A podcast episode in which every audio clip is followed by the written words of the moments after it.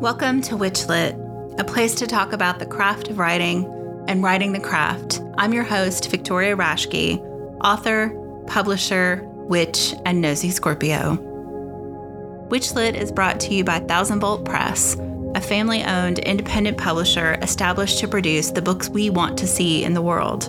Titles including Changing Paths by Yvonne Aburrow, Conjuring the Commonplace by Laine Fuller and Cory Thomas Hutcheson, and my latest book, Verona Green, can be purchased directly from thousandvoltpress.com or wherever you buy books. Ashley Leavy is one of the world's top crystal healing experts and educators and author of Crystals for Energy Healing and Cosmic Crystals. Ashley's passion for crystal healing drives her role as founder and educational director of the Love and Light School of Crystal Therapy, Ashley has created dozens of award winning online courses that are fun, educational, and life transforming. The Love and Light School has quickly grown into a thriving international community. Ashley Leavy, welcome to Witchlit. Thank you so much for having me. I really appreciate the opportunity oh. to come talk about books and all things witchy. Oh, awesome. Um, so I enjoy the book and we have lots to talk about. But our first question for everyone on the show is especially like in this age of social media and video, why still write? Why still write books? Yeah, you know, this is like a question I, I struggle with, honestly. I think about a lot. Um, if you, you know, had told me that I would be a published author when I was a kid growing up, I would have said, no way. Uh, writing was not something I enjoyed. It always felt like a chore. It always felt like something that was so forced. Um, and I think it, it really wasn't until I started writing for myself that I found some of the joy that can be found in writing, mm-hmm. some of the healing that can be found in reading, some of the um eh, the just the way that writing can hold you. Mm-hmm. I mean, I really when I write, I feel held. I feel held by the universe. I feel um all parts of me honored. I feel my grief, I feel my joy. And it has really become a way for me to process uh, where I'm at in terms of my personal writing, but also to document a lot of the things that I'm doing along the way on, you know, whatever journey I'm taking, whether that's, you know, pursuing a deeper connection with spirit or um, trying to just find that place of wholeness within myself. Mm-hmm. It, it has become such an important part of my practice. And I often find when I'm writing, then I feel so inspired to share because it's been such a transformational process for me. I feel like, oh my gosh, like if this could get me through whatever it got me through, then I want to share it with others. I, I want to, you know, offer them just a little bit of what I experienced and hope they can take that and make it their own. Yeah. Oh, I love that. It's that's such a beautiful sentiment to you. Like I think um I think for me, one of the things that happened, and, and maybe this is your experience or if you looked into this from the beginning, um, but I always kind of had this bucket that my writing was separate from my spiritual practice. I don't know why. Like, I think part of it is that, like, you know, academic approach, because I, you know, I did creative writing in college, and I think there was this this academic bubble around it. And then, like, sometime in my early 40s like i just it popped and it was like oh no this is this is who you are as a person this is not just this separate vocation kind of thing i do know what you mean because i think we're you know eh, whether it's because of academia or because of just societal views on you know that that writing is a job and that sort mm-hmm. of thing we do eh, sometimes feel like it is separate from our spiritual practice but I mean, truly, you put so much of yourself into your writing and into the words that you share. And I feel like that is what makes it such a deep spiritual experience because you have to get sort of really honest with yourself mm-hmm. and really honest about your practice. And it just becomes something um, that's, you know, so much deeper than just like that occupational piece. Yeah. Yeah, no, you're you're absolutely right. Um, so I'm curious, like how how that your writing evolved for you, like from you know, so like writing for yourself, and then now you've published two books, and I assume all of your classes involve a lot of writing too. So, like, what is what is what did that journey look like, and kind of where are you now? I guess. Yeah, I, you know, I'll be honest. If, if you'd asked me this question like five years ago, I I would have thought that it hadn't changed much over the years. Mm-hmm. Um, but I was just talking to a really good friend of mine uh, who you've actually had on the show as a guest before, Nicholas Pearson. and we were both kind of talking about wow, it's so interesting to look back on your old writing and see how you've grown as a writer, see that journey. And when I look back at some of that old writing, I can tell that I was writing the way I thought I was supposed to be writing. Mm-hmm. I was writing uh, the way that I thought people in my niche wrote about crystals. I was writing um, in a way that I think it really mirrored a lot of the language that was used in that niche, mirrored a lot of the concepts and ideas that was used. And, you know, even though I had been practicing with crystals for many years before that and had been teaching for some time, it it really had this specific quality that was like influenced by me, mm-hmm. but it wasn't fully me yet. Mm-hmm. If that makes sense. Yeah, no, totally makes sense. Yeah, yeah. And I feel like just in the past couple years, I've really been able to sort of like move past that and into something that feels more authentic to myself. Mm-hmm. Um, and a lot of that has come from honoring my process of writing. I'm neurodivergent. I have ADHD. It can be a superpower for me, but it can also be a huge obstacle and challenge at times. And I think, especially when I'm trying to like force something, when I'm not in that hyper focus where I feel excited and uh, passionate and enthusiastic about it, that's where my writing doesn't sound like me because it's almost like coming from this part of my brain that is going through the motions instead of being really in it and present during the process. Um, so I think also just becoming aware of my own needs as a writer and learning how to work with that and honor that has helped that process, uh, sh- you know, sort of shape up to what it is now. Mm-hmm. It's interesting too because I, I, for me, like I feel like as my idea about why I was writing changed, like my practice, my personal practice changed around writing, and my writing also deepened at the same time. And like my thoughts about things evolved. All like it was all one wave of stuff. Was that true for you too? Yeah, it's so deeply interconnected. I mean, there's because there's there's no separating the writer from the writing, you know. So as we go through life and have new experiences and um kind of learn to, whether consciously or not, sort of apply that new knowledge, those new experiences mm-hmm. to the way that we show up in our writing. It it does definitely have a big impact, I think. Mm-hmm. Yeah.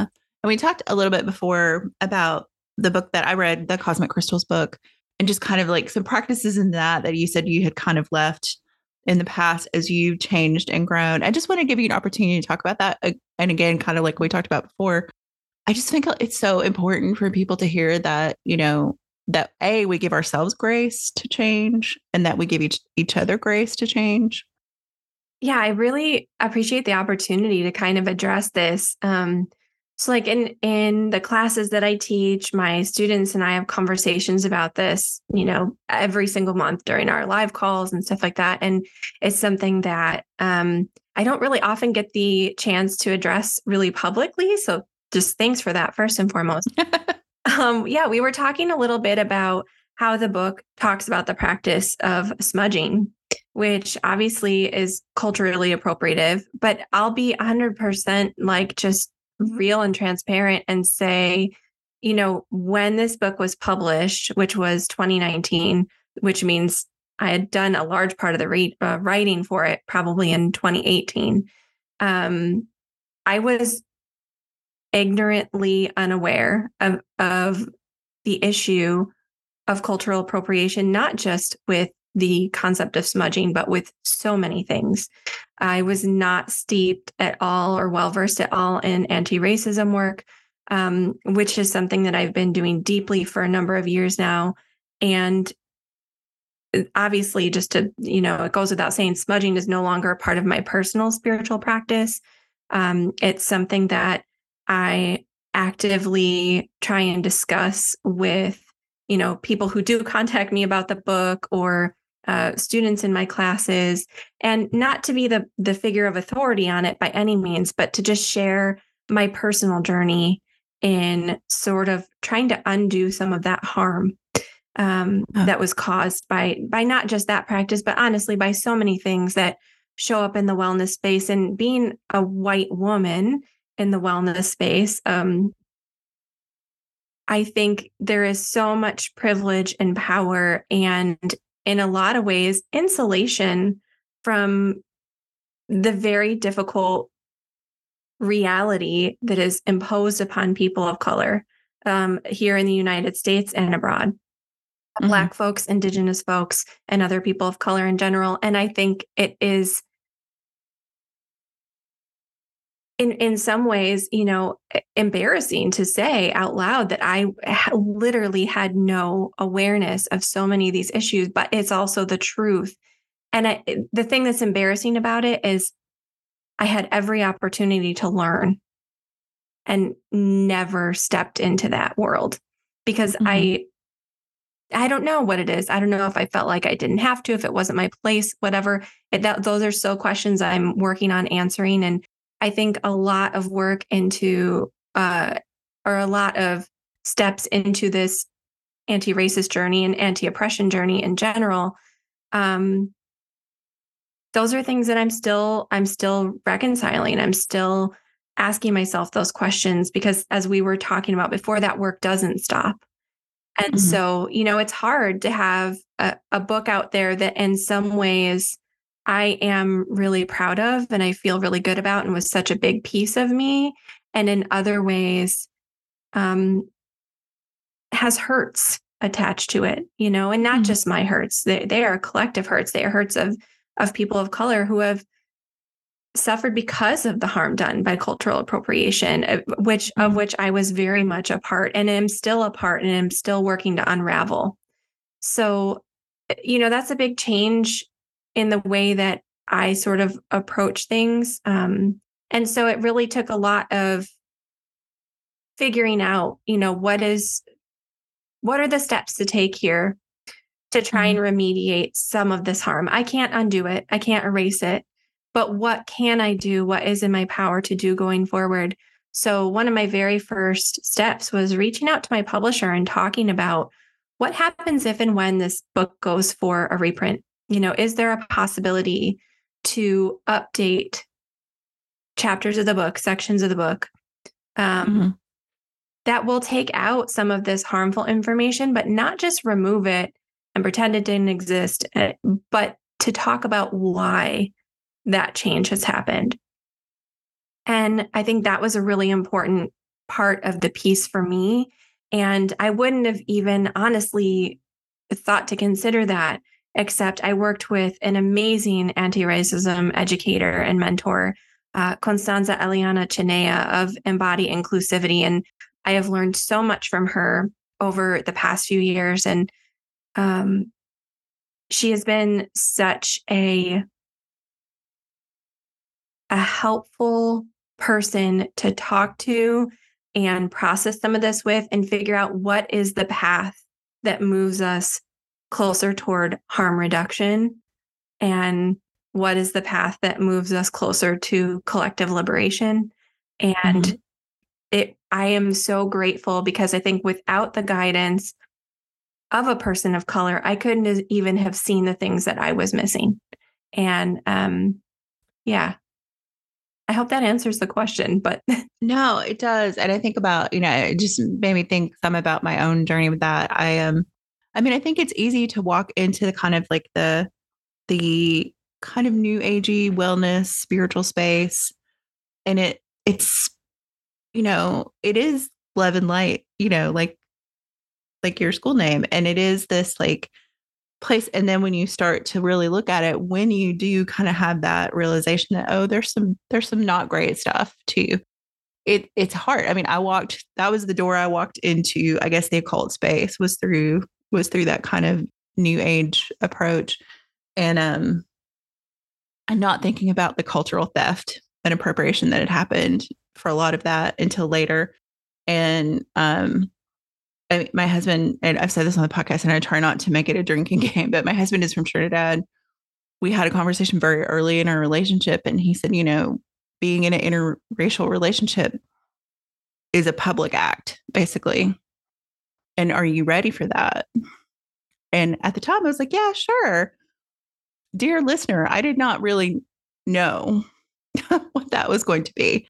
And, you know, one of the things that we've really discussed is like, it's not his job as my husband to educate me on this. It's my job to educate me on this. And thankfully, you know, we have very frank, open conversations about everything, including, you know, anti racism and all of this stuff. But yeah, it's it, the journey never ends. And you, and it is embarrassing when you realize, like, when you've said things that you learn later, like the harm that that caused, or, and you're just like, I, but again, I think, you know, A, shutting down and saying, you know, I don't want to deal with the uncomfortableness, I don't want to deal with the embarrassment isn't really an option.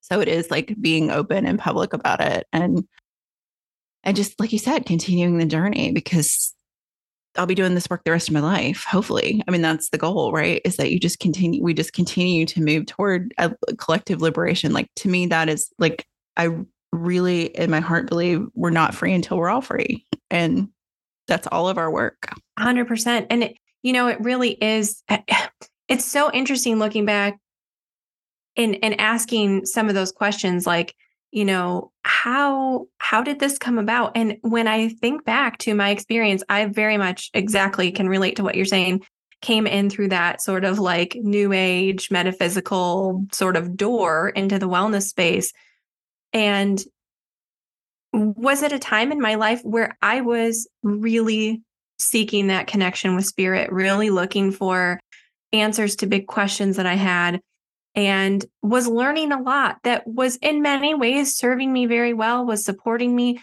But that doesn't mean that it wasn't at the same time harmful to other people. And, mm-hmm. you know, when I think like, how did I miss this? How did I not know? How was I so completely unaware? Well, if I'm like looking at things through the lens that I have now, all of my teachers were white folks.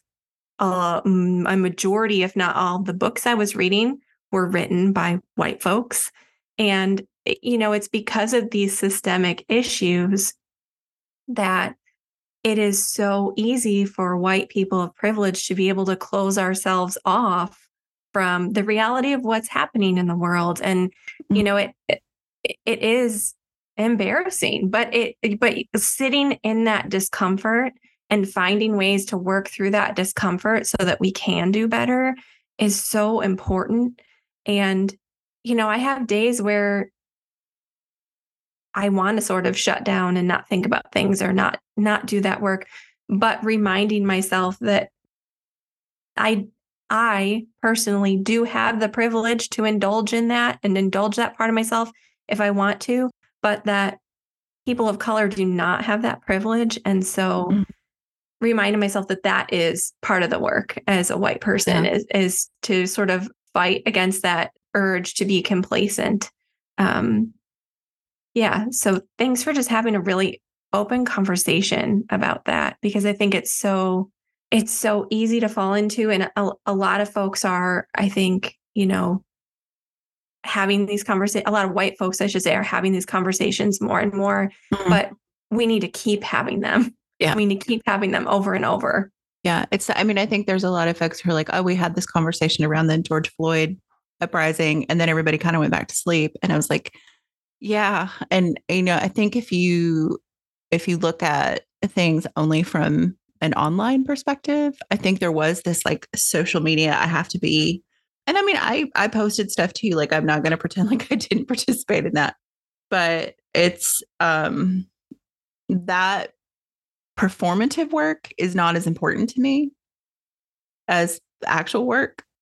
And I think yeah. that's hard. And I think about like, especially with like social media, it's very easy to be performative and not really do the work. And I think it's a trap that it's real easy to fall into, even if you are doing the work or trying to do the work that, oh, you know, my post, and you're like, is that really doing anything? Like, I don't know.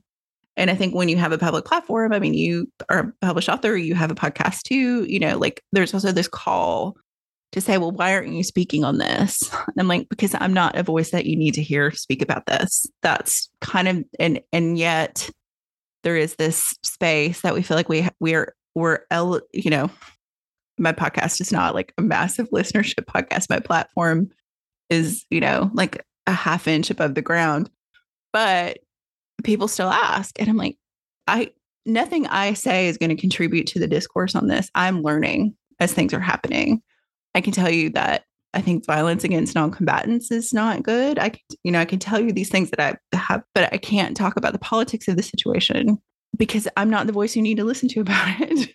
you know what? I, I love that you said that. There, um, Black Liturgies on Instagram recently had a post kind of saying, sort of just this, like, uh, you know, mirroring this that sometimes, especially like as white folks, but eh, for anyone, we need to ask ourselves if we always need to be the loudest voice in the room or if we need to be a voice in the room at all. Right. And sometimes um, there is a place for our silence so that the voices that matter most in a given situation can rise above the noise yeah. and the chatter and the everything.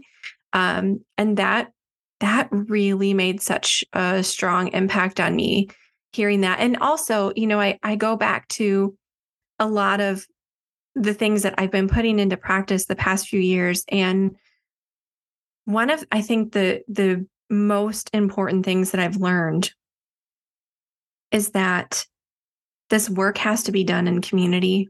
Mm-hmm. And this work is not, I mean, there is certain, there are certain things, of course, that we need to be doing on the individual level, but overall, this work needs to be done in community. And coming back to that reminder I think is so important because when when we are doing the work only by ourselves, we miss out on so much because of our own internal biases, because of our lived experience and how that differs and varies mm-hmm. from the lived experience of the collective of humanity. And so reminding myself like you said that not everything has to be super public facing we can have the things that we do personally, we can have the things that we do um, that involve our, our closest relations, our friends, our family. We can do the things that involve our community members, our neighbors. Um, and then there are the, the public calls to action and the public mm-hmm. speaking, and all of it is important, but not all of it necessarily has a place in every single situation. We have right, to like right. figure out where that right time, right places. And a lot of that involves some self awareness about our motivations mm-hmm. behind what, behind our actions and what we're doing. Yeah. Oh, yeah. The motivations part. I think that's, I mean, to me, that's part. I mean, when we talk about shadow work, to me, that's one of the things is like, you know, the shadow is not just the dark part of yourself, it's also the underpinning of the part you show.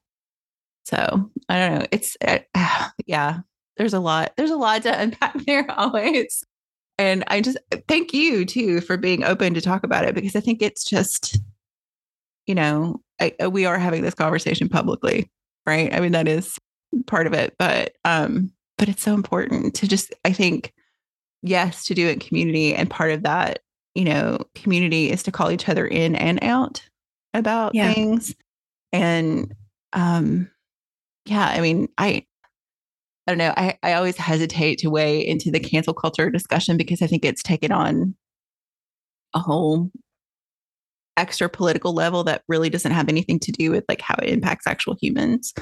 Sure. Um, but you know what I see it as like the roots of it are saying, hey, by the way, did you know that this thing you're doing is harmful? And giving someone the opportunity to correct or change direction or say, thank you. I thank you for pointing that out to me and I will work to correct that. Instead of just saying, you are no longer a person to me. That's not what that's supposed to be. And right. And that's the part, like you just said, and give them a chance to correct that. Right. Right. Like, I think you know, and, and we could, oh my gosh, we could have such a discussion about cancel culture and and and the act of canceling, whatever. Mm-hmm. But it, I think, you know, and what I'm probably going to get things wrong here when I say this, but a lot of times, most of the time, you know, I think people are are given a lot of grace, and it's when that listening, reflecting, and responding to correct the harm doesn't happen. Mm-hmm. That the that the the cancel happens. You know what right. I mean? Yeah, and, if you're going to double um, down when you're called out, or if I yeah. to double down if I get called out, I mean, I I can't exclude myself from this conversation, and I want to make that really clear that I do not think I am perfect in any way. If you double down, or I double down, or you double down, or whoever, then that's a whole different conversation. Like that changes the game because then that tells me that you're entrenched in that thought, or that's an entrenched thought I have, and I need to examine that. Yeah. But and I yeah. do, you know, I, like I'll just be vulnerable. I'll say like, you know, it's it's a scary thing being called out. It's a scary thing. Um because I think, you know, we're all humans. Mm-hmm. And sometimes we make the initial mistake, right? Whatever it was. And then we make the mistake of of being human and reacting instead of mm-hmm. responding because right. we want to fix it or we want to defend ourselves or we want to whatever or talk about our intentions instead of our impact like all those things right and i think that eh, on the one hand that's very human but and and i'm you know i know i have done this in my life. I 100% mm-hmm. know that i've oh, done yeah, this. Me too. Eh, but also like i think that is a big part of this work is trying to learn how to respond rather mm-hmm. than react and how to take that accountability. And accountability looks different to everyone. It you know it feels different to everyone especially based on who has been impacted and how they've been impacted and what harm has been caused and and what you can do to repair or reduce that harm going forward. Um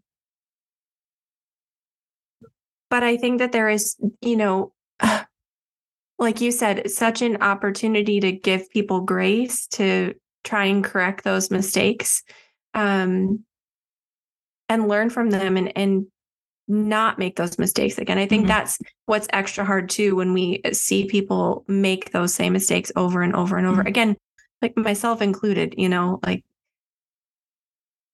it's something that um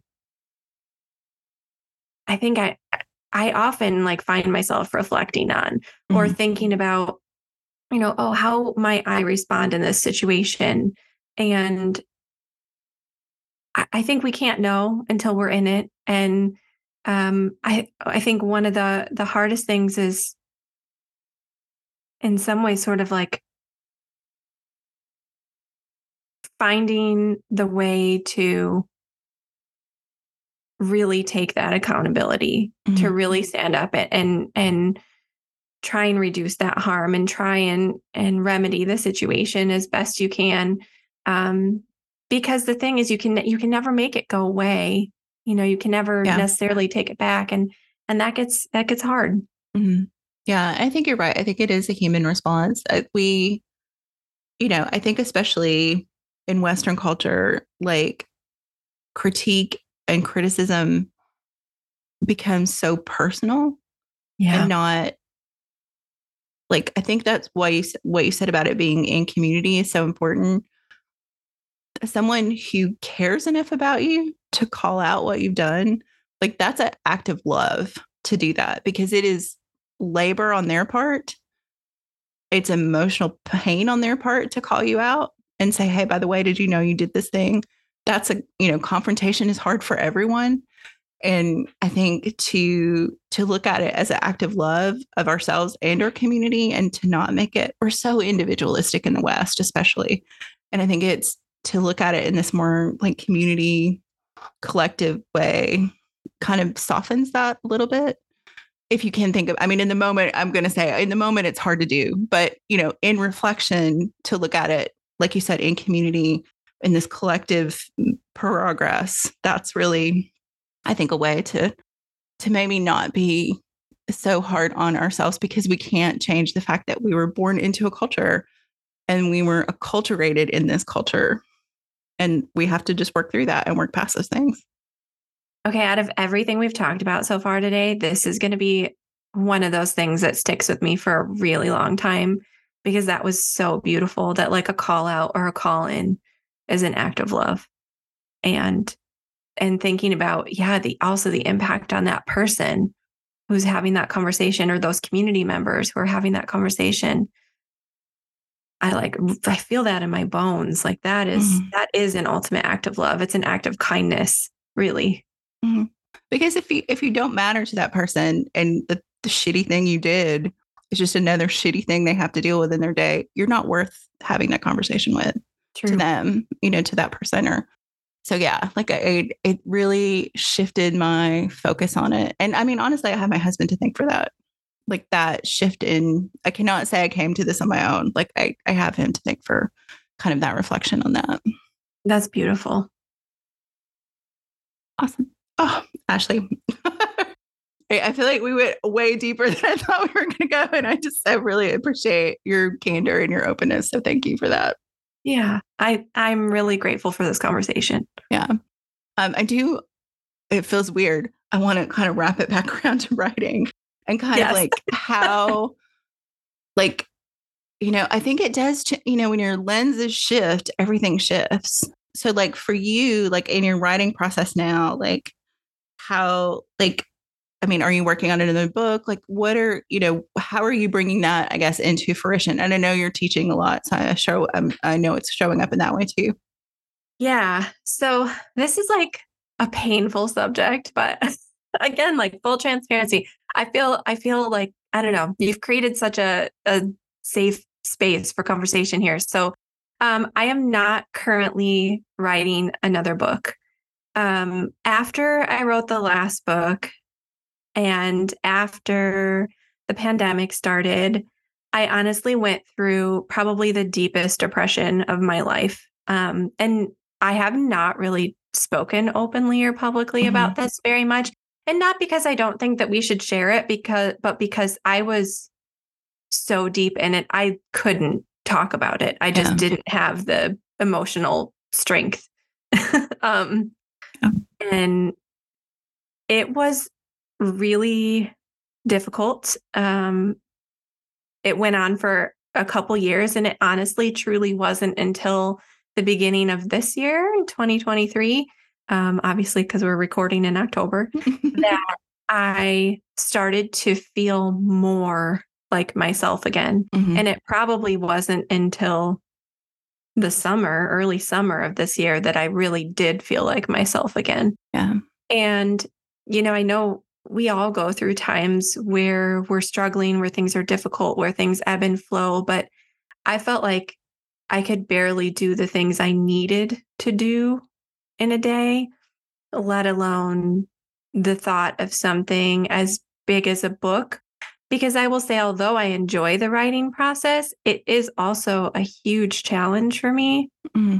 Um, I mean, it's not easy, right? I mean, I, I'm sure most people would agree it's not not easy for the most part. There, you know, there are those times where it feels like everything is flowing and you're so in it and you know, you just are feeling it and it it does feel kind of easy in those moments, but overall the process at least for me has has always been uh, rather difficult and trying to like organize my thoughts during that time just couldn't have happened for me.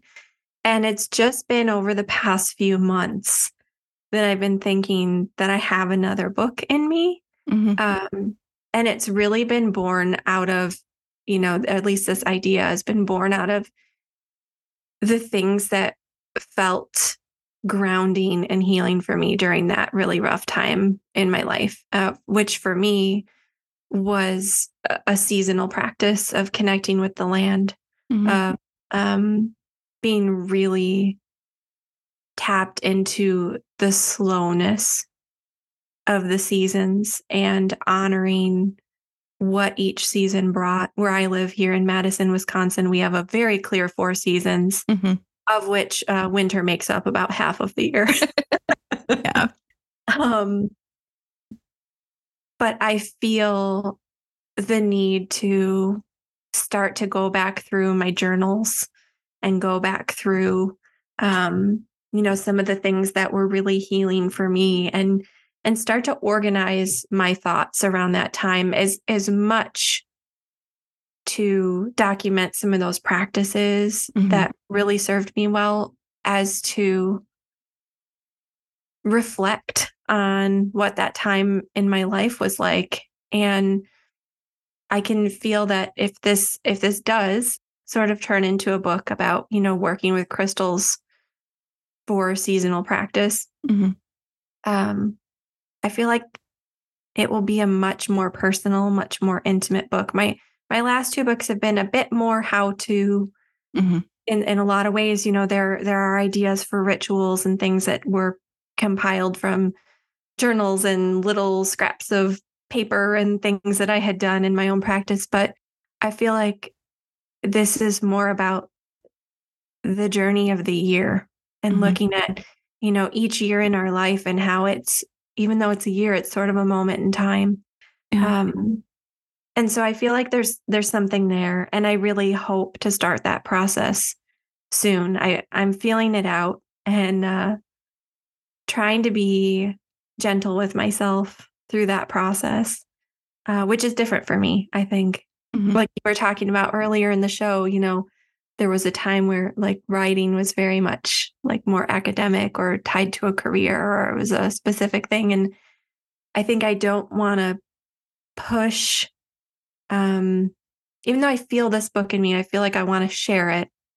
I don't want to rush into a commitment with capitalism at the moment. Yeah. No, I get that a lot. Oh, I get that on a deep level. Um, yeah, I think, you know, and it has come up with other folks on the show previously about like the like the core pandemic time, like early on, just like you know, there was a reason you couldn't get a therapist. like everybody was dealing with so much stuff. And for some people, that was a really rich time because they stepped out of time and kind of like reset. But it was hard for me to, like, I felt so disconnected from okay. everything. And it just, like creativity, like in the beginning, I kind of felt ramped up, like, oh, we have this time and this opportunity. And you were seeing people you know, there are dolphins in the canals in Venice, you know, like things seemed like even though it was horrible what was going on, that we were also seeing that there was another way possible. And then as things kind of got back to normal, that was actually a harder time for me to go, but we're wasting this opportunity to really, really step back and look at what works for us and what doesn't. And I think that, um, I mean, that was to you know burn the engines of capitalism right is to get things back to normal. Right. Which wasn't great. I mean none of us really were like thrive i mean i say none of us. Obviously people thrive in all environments. I was not thriving. And i think a lot of people weren't thriving in this kind of rat race approach to things. And it happened i think even when you know it's interesting to me like in the in the cult space or the wellness space and when you step into the public part of it or you step into the business part of it it can really change your relationship with your own practice in a way that i think can be really negative. Um like it just again it it takes on this performative aspect right? And that's part of this um i can't remember if this is in the recording. I i had a, an interview recently but i think it was when we were talking after so i think it's not in the recording but i had seen somewhere that um basically social media turns all of our phones into narcissist mirror. Wow. Yeah. And I, and it struck me so hard and i really wish i could remember where i saw it because i need to credit the person who said it. But it's um like it's so hard to step away from that and because we were also isolated online became such a, a lifeline for people to be connected. So, I mean, I think so many people's creativity, like writing, artists, like everybody, like it, it's weird. Like either it was like the most fertile time in their creative life or things just shut down. You know what? I totally know what you're talking about because I feel like those first couple months, even though it was scary, it was horrible, people were sick, people were dying, it was it was awful. At the same time, there was a weird thing happening, at least here in the United States. I know it was very different elsewhere, mm-hmm. but we had stimulus checks, you know, for part of that. Um, some people had paid leave. A lot of people did not, right? There are Mhm. a lot of working class people left without any source of income, which was really scary. Mhm. Um, but a lot of people were, you know, their places of business were shut down and maybe they were eligible for unemployment benefits or whatever. So simultaneously, as all this horrible stuff was happening in the earth, there was also this weird mini renaissance happening in a lot of ways. And I feel like it reminds me of that meme that's like so popular and it's I'm going to really badly paraphrase it, but it's something like um you know about like how a lot of like wealthy people's children go on to have careers in the arts like writing or painting or making music or whatever and like how nice would it be if we could all just kind of follow our creative passion and do the thing that we felt so inspired by and i feel like for that little blip in time a lot of people did that a lot of I people saw a kind of glimpse of it, what it could look like. Yeah. yeah they sort of they got to stick a toe in at Mhm. least and there were some really beautiful things being created out of that time. And you know some of them were rooted in pain and grief and some of them were able to finally be expressed because people had a little bit of space just like a tiny bit of space. Yeah. and it, it's so weird to think about that time when you know there were such varied lived experiences for people. Um, but then i immediately like very much like what you said as as things started to open back up and there was this like pursuit and rush to kind of fuel commerce again and you know quote unquote get back to normal it left me with such a deep sadness and um, you know, th- I work from home, which in so many ways is a huge privilege and especially was at that time. Uh, and, you know, I had the privilege of being relatively safe and things like that. Um, but it was also so isolating. And I Mhm. think even as things started to open back up, I really, I didn't, I don't know what your experience was like, but I was very cautious for a long time. Uh, Mhm. Even at, I own a crystal shop here in Madison, and we did not open to the public until I think it was October of 2021. Mhm. And even then, we were open by appointment only. And I don't think we reopened our store until July of 22. Yeah. It was a long, long time. And all the other businesses up and down, like our downtown where we are, you know, we're all open. Um, but it was like a collective decision that that we made as a team on when we felt safe and when we didn't. And I said, you know what, we will keep doing what we want to do uh, with no pressure until we all agree that you know Mhm. we feel safe or not. And you know, it's it, it's really, I think there's something kind of heartbreaking about that experience too. Of like you said, so many people got to see sort of a glimmer Mhm. and um i think of all the the books that have gone unwritten and the art that's gone uncreated because there was this push to you know get Mhm. back to Yeah. the Or status like quo. I think, you know, like all the people we lost in that, you know, either you did not survive COVID or whose lives were changed forever by COVID. And like, you know, it reminds me, I know I it's not, I think, the stark disappearance of like during the height of the AIDS epidemic when I always think of that picture of the um, San Francisco Gay Men's Choir.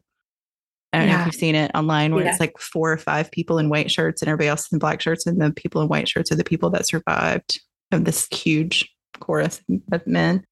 Um, but I think about that too. I mean, you know, knowing people who did not survive COVID and knowing people whose lives have been changed by COVID personally, and just what how their lives have shifted so much because of that. And like it's, um, you know, it's that uh, may you live in interesting times thing. Yeah, I mean, it's interesting, but it's not fun. so Right. it's just getting through that and trying to find it. But I feel like after, I will also say, I was lucky enough to find a therapist to work through some of that stuff because it hit really hard. And I, um, being someone who's kind of a hermit anyway, that whole experience made it really easy for me to really dig in and and kind of even though there was isolation for safety there was also isolation out of fear yeah. at some point too. And so it was really you know i think it's a lot to work through and it affects your ability to you know connect to like your practice spiritually and your practice as a writer. And it's a lot. So i think you know I, I feel like people are talking about it, which is good because I think again, like you said, these are things that we need to share because if if like one person listens to this podcast and, and feels heard, then yay, or seen, yay. Because you know, I just I I don't think we go through many things alone. Yeah. Or you know, I can tell you, I relate to your story so much. Mm-hmm. I mean, that was very much my experience. And in a lot of ways, my writing practice although there were gaps in time where mm. I didn't pick up a pen. um, there were a lot of times where I really do think that uh, my writing practice sort of saved me. And one of the things that, and it wasn't, you know, writing for anyone but me. It was, it mm-hmm. was mostly a journaling practice, which I really thought I had done in the past, but really what I had done in the past was like a documenting mm-hmm. practice mm-hmm. yeah. and a journaling practice, a true like creative, free flowing journaling practice was so much different. And, um, you know, I'm just going to share it. So I don't know if you are familiar with Brigid's Grove, uh, but the company founder, Molly Remer, has the most amazing journals uh, that I really connect with. They're called mm-hmm. 30 Days of Goddess. Um, but they're, you know, they're meant to be a, a way to connect with goddess in your practice. And for me, that that takes the shape of universe or mm-hmm. goddess or whatever mm-hmm. like I'm feeling connected to at the moment, the land often. But it's just the simplest little one page journal. And it felt like no pressure. Mm-hmm. There's a little space to record like the moon phase and your mood and whatever you want. And there's a one word prompt for the day. And sometimes I would follow that prompt and be a little bit inspired by it, or it would make me reflect on my day in a different way. Mm-hmm. And sometimes you know, I wouldn't really think about that prompt at all. But giving myself that space to just write a little bit on one page every day without the pressure to fill the page, without the pressure to have to do it every single day, mm-hmm. but knowing that that practice would be there for me whenever yeah. I needed it and being able to turn to something to make sense of everything that was going on and the things that I was feeling and and the deep grief and those feelings of isolation and all those things that was um a way of exploring writing that I truly had never done before and allowing myself space to be brutally honest about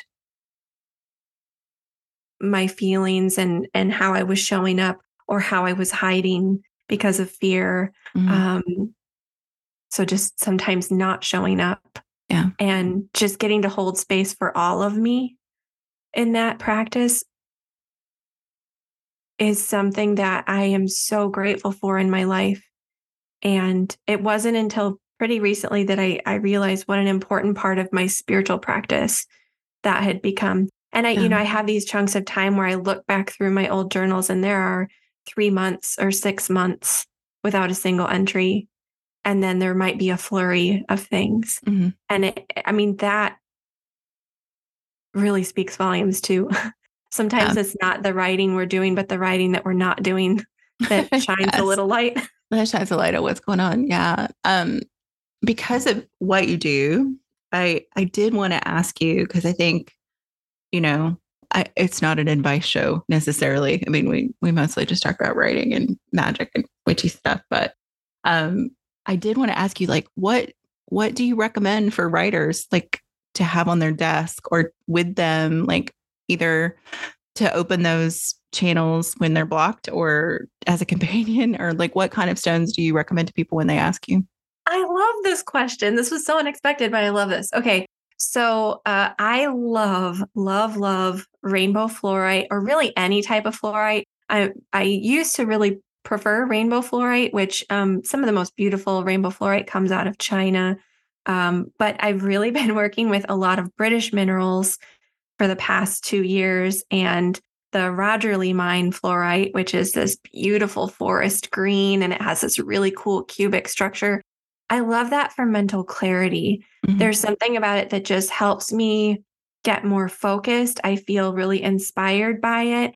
And it's almost like, you know how um like there are certain scents and fragrances that can like really trigger a memory or something like that. Like my mom always says the smell of rose reminds her of the soap in my great grandma's bathroom. So it was her oh, grandma yeah. when she was mm-hmm. growing up.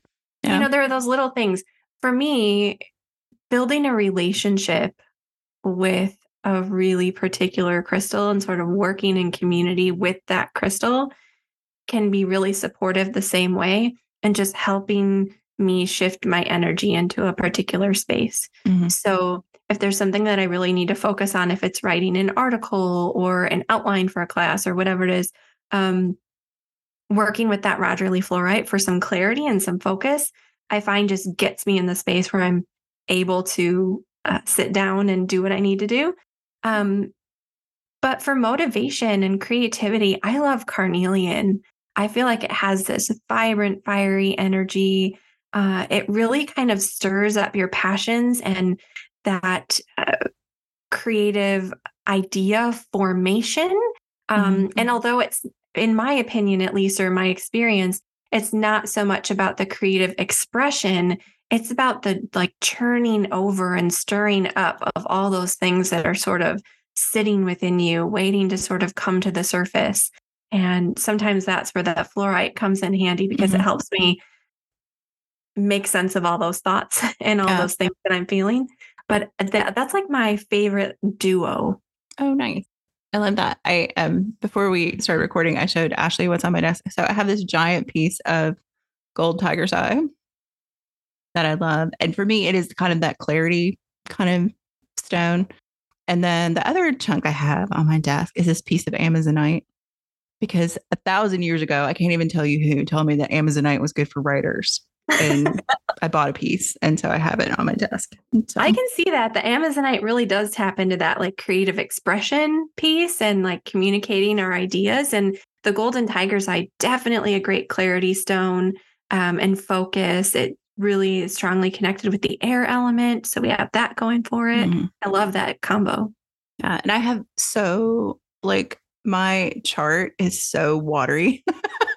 so I always feel like it's good to kind of help bring in some of those other elements. I don't have a lot of earth in my chart, so it's nice to kind of have some grounding. And it's funny, I, I was telling Ashley again before we recording that I never really think of myself as somebody who works with crystals a lot. But I was a rock hound as a kid, and like I took geology in college because I didn't want to cut up frogs. Um, it was a lab science, and just fell in love. Like I just fell in love with with geology and and um, that. And I've always thought of, I guess, it in an, in almost like a scientific way. It was interesting because in your book you talk about, I think your dad and his love of rocks, or your granddad. I can't remember which one. Your grandpa and just kind of his love of rocks, like from the scientific point of view, like or you know, like a rock hound kind of person. Yeah, and, he was a chemical engineer, so he was like into the hard science. yeah, yeah, and so I think it's interesting that you can approach them in different ways, and um, like I love, you know, thinking of kind of like always rethinking, like why do I do things, you know? Yes. So, yeah, like the thing that got me into rocks was like truly the um the mythology and lore and mm-hmm. history mm-hmm. and how they'd been worked with throughout history at least um, throughout written history that we know of. And uh, for me, that like opened this whole new world mm-hmm. into because mm-hmm. I had such a love of mythology. Have I shouldn't say had, but you know, even as a as a kid, had such a love of mythology and legend and lore, and mm-hmm. um, seeing how crystals fit into that was like a way of connecting with them that was really concrete. Like you could you can't reach out and touch a myth, but you can reach out and touch a crystal that was in yeah. a myth. Yeah. And it's funny, uh, you, you brought up Nicholas earlier. When I interviewed him, we talked about the fact that we kind of forget that like everything we're surrounded with comes from the earth. Yes. Like, you know, the computer that we're using to talk to each other, our fancy podcast mics, you know, the desk I'm sitting next to, you know, all of the stuff is of the earth. And we just kind of forget about that sometimes. And I think um, as an animist, like that's kind of important to remember that, even though it is so easy to just get caught up in the day to day and kind of forget that, you know, these things have their own spirit and purpose. Yeah. And finding new ways to recognize and honor that, that mm-hmm. in our practice. Yeah. I love that. Ugh. Well, we try to keep it to an hour, and I think you and I went over, but I don't care because this conversation's been great. Um, but I did before we do our game of chance question, I did want to give you an opportunity to just plug what's coming up. Like I said, this will come out at the end of January. So let people know where to find you and what you got on offer, I guess. Yeah. If you've enjoyed the conversation and you want to like chat me up with anything you want to reflect on, anything like that, I always love getting DMs on Instagram. I know not everybody likes it, but I really enjoy that conversation. So you can find me on Instagram at love and light school. Um, and in just a couple weeks from when this podcast is released, I'll be opening enrollment for my crystal healing certification program, which I do a couple times a year.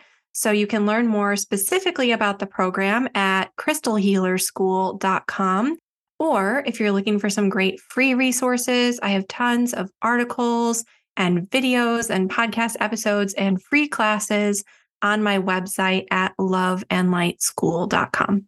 Awesome. Great. So, uh, all the guests, and for listeners, all the guests get a, get the questions ahead of time, but they do not get this last question because I write them for each guest. So, um, I am going to roll a die, and depending on what I get, you'll get a question about death, sex, religion, politics, or money.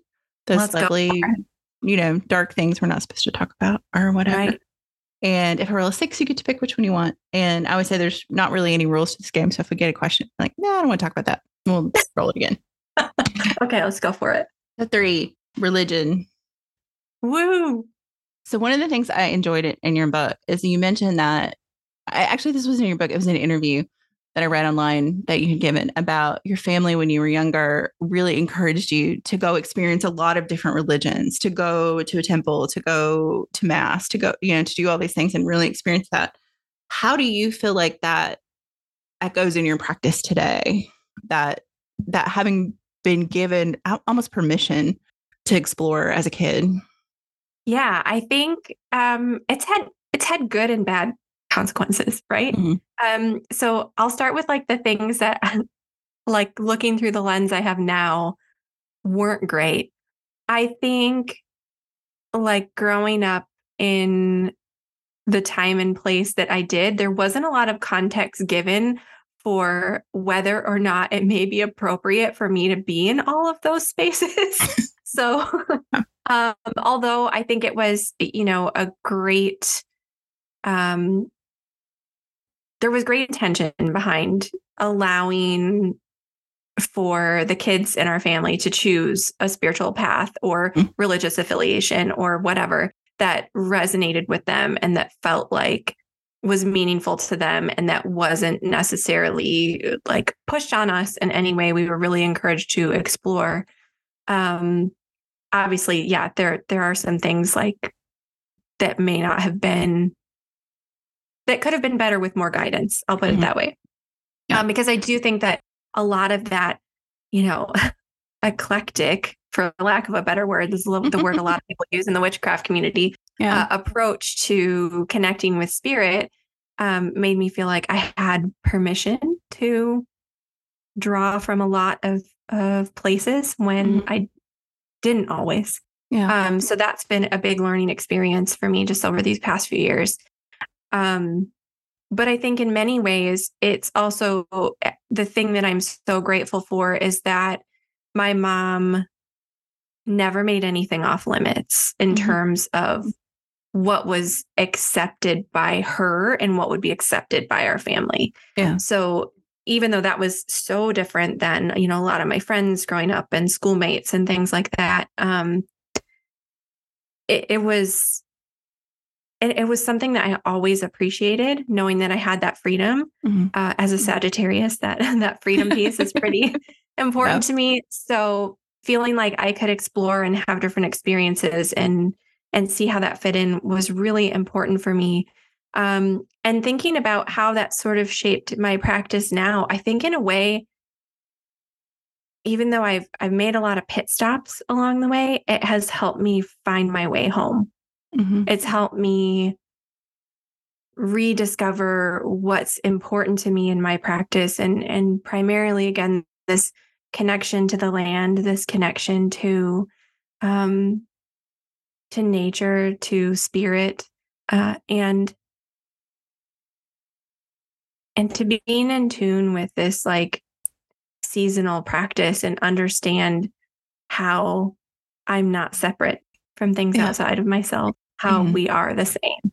Yeah. And that has been such a beautiful gift in my life and something that I'm really grateful for.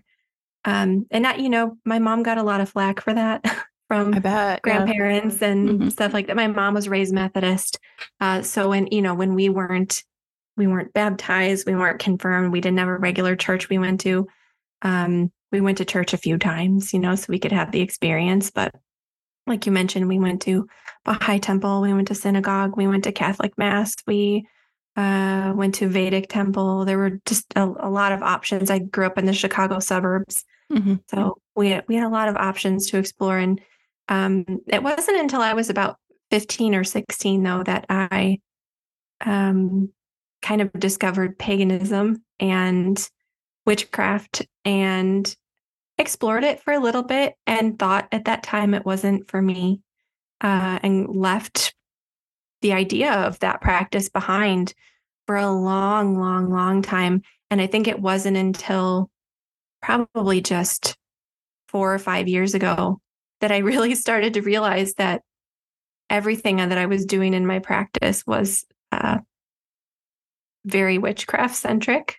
And um, it was an interesting realization because I, I, just really thought that that was something that wasn't for me. And then I'm like, wait, you know what? Actually, I think it was witchcraft have- all along. yeah, it was witchcraft all along. Exactly. Like it was like you know in Scooby Doo when they take the mask off the villain and it's like, hey, surprise! Like that. That's what was there, and it it felt in some ways good to recognize like what was in my heart and like sort of where my feet were planted, so to speak. Um, but in other ways, like I still really don't like to label it. Like, would I say that I'm a witch? Like, I suppose so. Mm-hmm. I don't know that it's like a word I, I often use to self describe. I think it in my head, but mm-hmm. I, it's not something I, yeah, I don't know, speak out loud. And, and like, you know, I don't, is ter- in terms of like a collective umbrella under paganism, like I'm sure I fall somewhere under there. But, uh, you know, I don't have like a specific way I think about it or specific way I label it. And I think a lot of that comes back to that need for a bit of freedom and a need for um, a, a sort of formless space for my mm-hmm. practice to exist in. Yeah, no, that makes sense. And I, it's funny you say that about like identifying in your head as a witch and then not really talking about it that way. Like I yeah. did that for a long time. I mean, my reasons were a little different because I just wasn't. Um, I wasn't. Oh, I wasn't. I don't know that I was ever a hundred percent like in the broom closet. Scare quotes that people can't see. Um, but you know, I grew. I was in Tennessee. I grew up in Tennessee. I lived in Tennessee for years, and um, though there is a very rich pagan community there, witchcraft community there. Um, bless them because lifelines in so many ways. But uh, just I was always, you know, ra- I was raised in the South. You don't want to offend people. You don't want to, you know. So it was just like always kind of kept to myself. And I won't say that it was 100% moving to California and being like, oh, I can kind of. It was really more getting older. Yes. And just saying, you know, like what other people think about me is not as important as what I think about myself and how I identify and what I need. And, you know, like I, I try not to like rub people's face in, although like it's pretty obvious on my social media and I have a podcast where I talk to people who talk about witchcraft. So like it's out there, you know, but I never just like threw open the doors and went, by the way, I'm a witch. Hello. Yeah. Yeah. Uh, wow. I, you know what? I never thought about that piece of just aging into the comfort of it. Mm-hmm. But wow. Yeah, definitely yeah. that. Yeah. It's been, I have to say, like, um, again, a second drinking game for the show. I turned 50 last year. And yes, I am obsessed with it, but not in the way that people like. I'm not like, I wasn't scared to turn 50 or sad about it. I was like kind of excited that I made it. Um, it was, uh, my sister is 10 years older than I am. And so I've always kind of had this person ahead of me kind of trailblazing. Like, so aging has not been scary for me because I see how she handles it with such grace. And like, it's like, it's just, you know, here's the things. But she said, like, when you hit 35, you just stop caring what people think. It took me longer than that. I mean, it clicked in a little bit at their, in my 30s, but it really wasn't until I was in my 40s where it was really like, is it really important? And I mean, I still have those moments where, I mean, everybody wants to be liked. I mean, I'm not going to say I have turned into like a true bug witch and I have no shits to give about what anybody thinks about me. But I, it's less important as long as I'm in integrity with myself. Yes. So, yeah. Wow. Awesome. It has been so great talking to you today, getting to know you a little bit better like, you know, I think all of us get to know you a little bit just from listening to the podcast, but it's it's really great to just be able to have these conversations and thank you so much. Oh, well, thank you. And, you know, just for your candor and your wisdom and your generosity and your time for being on the show. I appreciate it. My pleasure. Witchlit is a production of Thousand Volt Press and is edited by Julian Raschke. Our intro music is Cosmic Glow by Andrew Kay, and our outro music is Voices by Alexander Shenekar. Transcripts and all our previous episodes are available at witchlitpod.com, and you can follow us on Instagram and threads at witchlitpod. Please help other witches find us by leaving a rating or review wherever you listen to podcasts. Thank you for listening to and reading Witchlit.